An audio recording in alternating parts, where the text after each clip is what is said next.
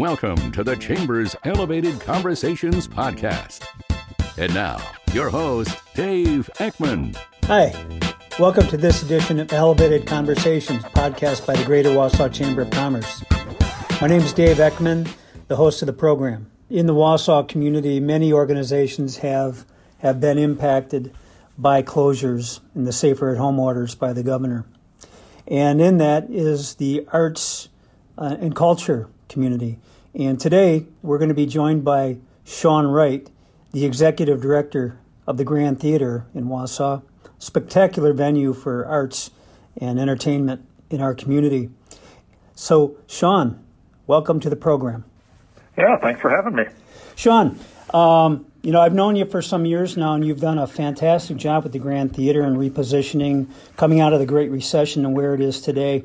You know, and myself, I work and live in the downtown Wausau area, and I can tell you that I really miss seeing the vibrancy of the people walking around and the cars full right around the 400 block, and really miss the activity that the theater brought for commerce. And Sean, if you would, let's first let the audience understand where you're from.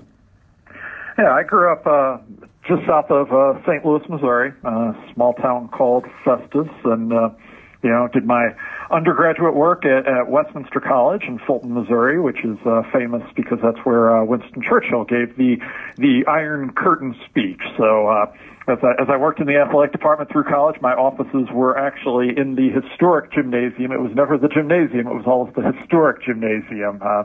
Did my graduate work at the University of North Carolina, and through the years worked in the athletic world, and then moved over to the arena world at Stanford University, and then transitioned to the arts and entertainment and theater world, and have been here in Wausau now a little over 5 years. The opportunity to come run the Grand was an outstanding one, and I'm glad my wife and I made the move here and are part of this fantastic community. Thank you, and thanks for being here too. No better time and place than to have you at the helm at this organization for today and in the future. So as we look at the arts and culture community, especially as for the Grand, you and I have had conversations in the past with respect to the economic impact. A figure that you've shared with me before is the economic value that the Grand brings in, a $10 million figure. Could you share a little bit more with the audience about that figure, please? Yeah, in a given year, we're bringing 130,000 people through our doors, and the thing that really makes our venue and our organization unique is that our radius is north to the UP. We draw patrons, and going northwest, we've got patrons, Bayfield area, Ashland, who come down. We draw folks, halfway over to the Eau Claire area, southwest to Rapids and Tomah, and and we draw a lot of folks who use an opportunity to enjoy all the resources that the community has to offer. During the winter, we see folks who are here for a weekend of skiing, and then they're adding a show at the Grand on Friday night, or they're on their way to a property up north during the fall, and they stop here because they like everything the community has to offer. And that's the thing, compared to a lot of performing arts centers, which are if they're in a major metropolitan area, they're drawing strictly from that area. We are really drawing from throughout, and that adds to what you were talking about.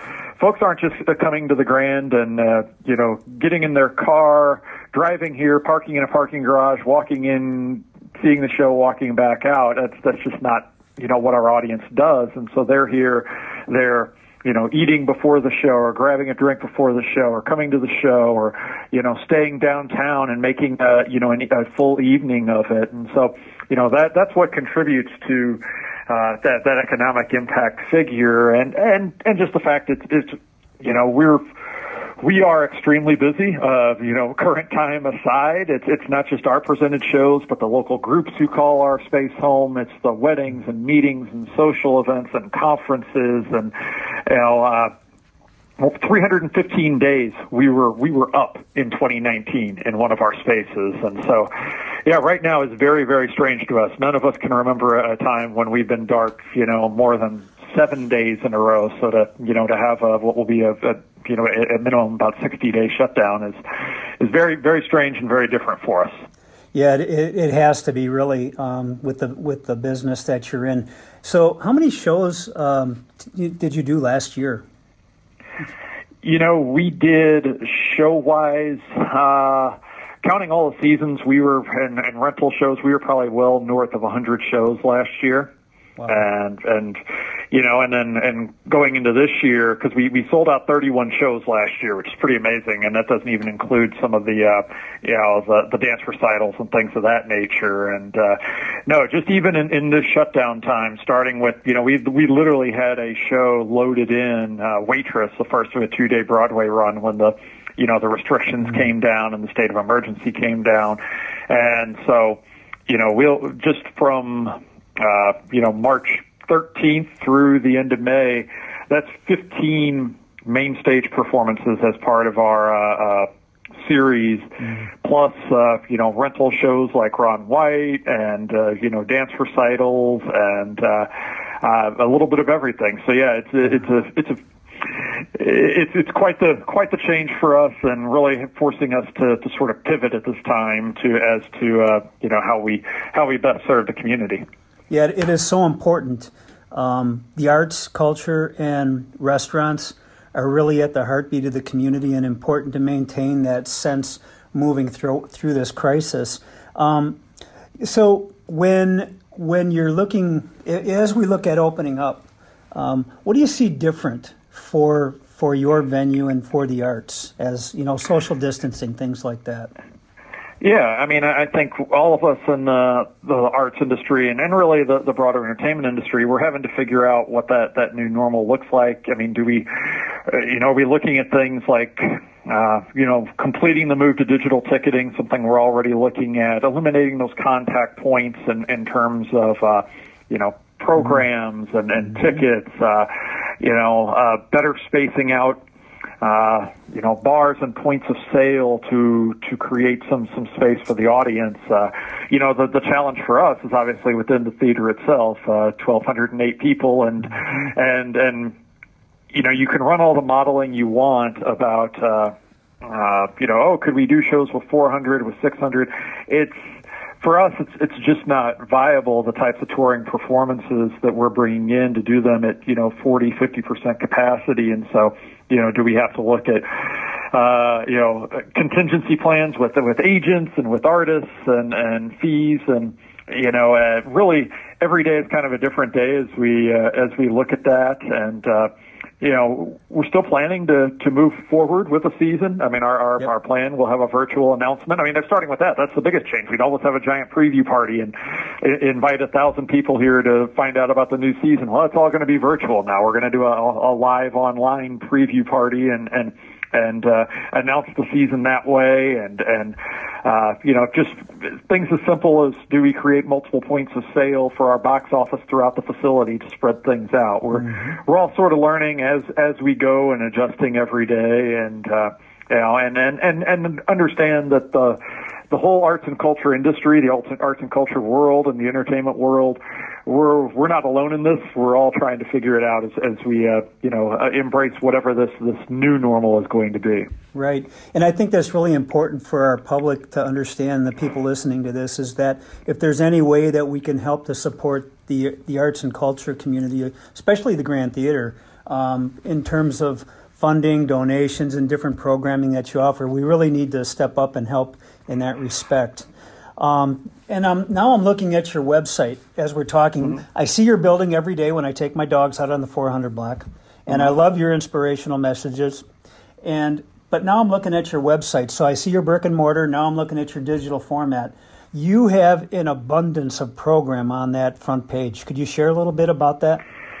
Yeah, we really, you know, made the decision almost immediately that we wanted to stay relevant and stay connected to our patrons and explore the digital space. And, you know, the response has been fantastic. Fortunately, I've got a great marketing team who, you know, we've all sort of created ideas and gone with different things. And frankly, the the engagement that we've gotten, you know, in the digital space has just been exceptional. I mean, it's actually exceeded what we're seeing at times when we have shows. So, you know, we really the things that I'm most proud of, we created our social distance spotlight. Of course, there's so many students and performers who didn't get the opportunity to have their, you know, spring musicals, their senior concerts, their recitals.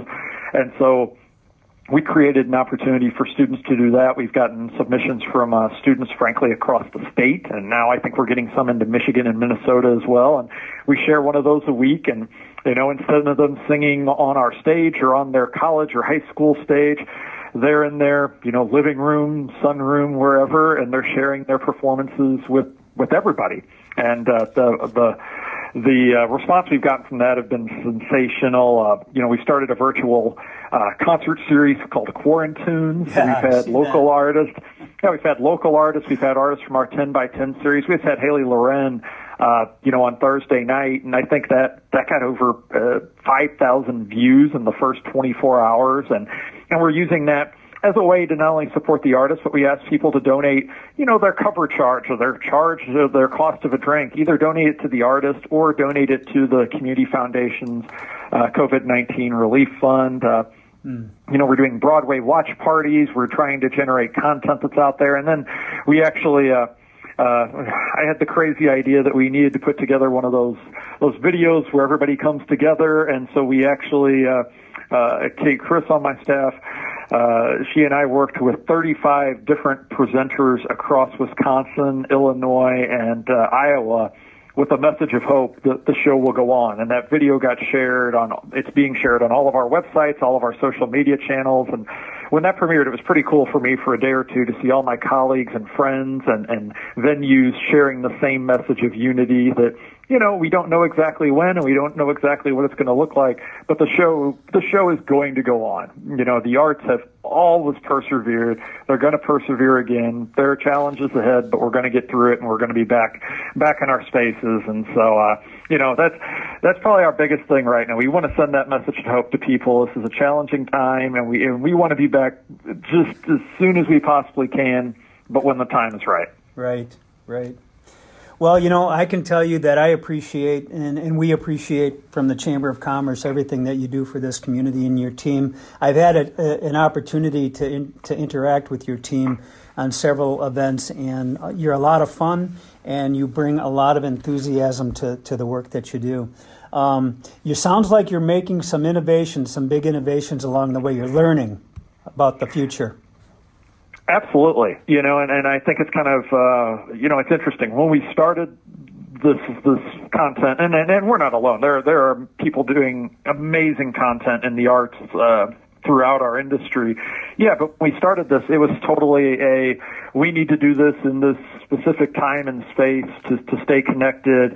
You know, now we realize, no, a lot of these things they're going to continue on. People are connecting to them. People are consuming the content in a different way. And, you know, and we're just going to continue to innovate. Nothing's going to replace being in the theater and having that shared experience of a performance. And, you know, but a lot of these things are going to continue on. And if there's some bit of good to come out of this, these unprecedented times, it's that perhaps we've found a way to reinvent our industry a little bit and have something that's going to continue on long past the time that we're all together again in shared spaces.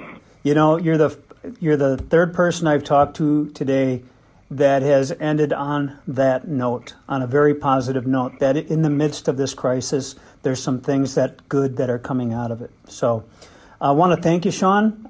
You are right. The show will go on.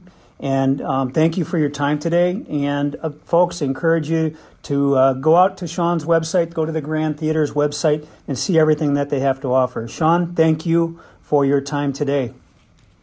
Thanks so much. My pleasure. Okay, Sean, thank you very much. This podcast episode is a production of the Greater Wausau Chamber of Commerce.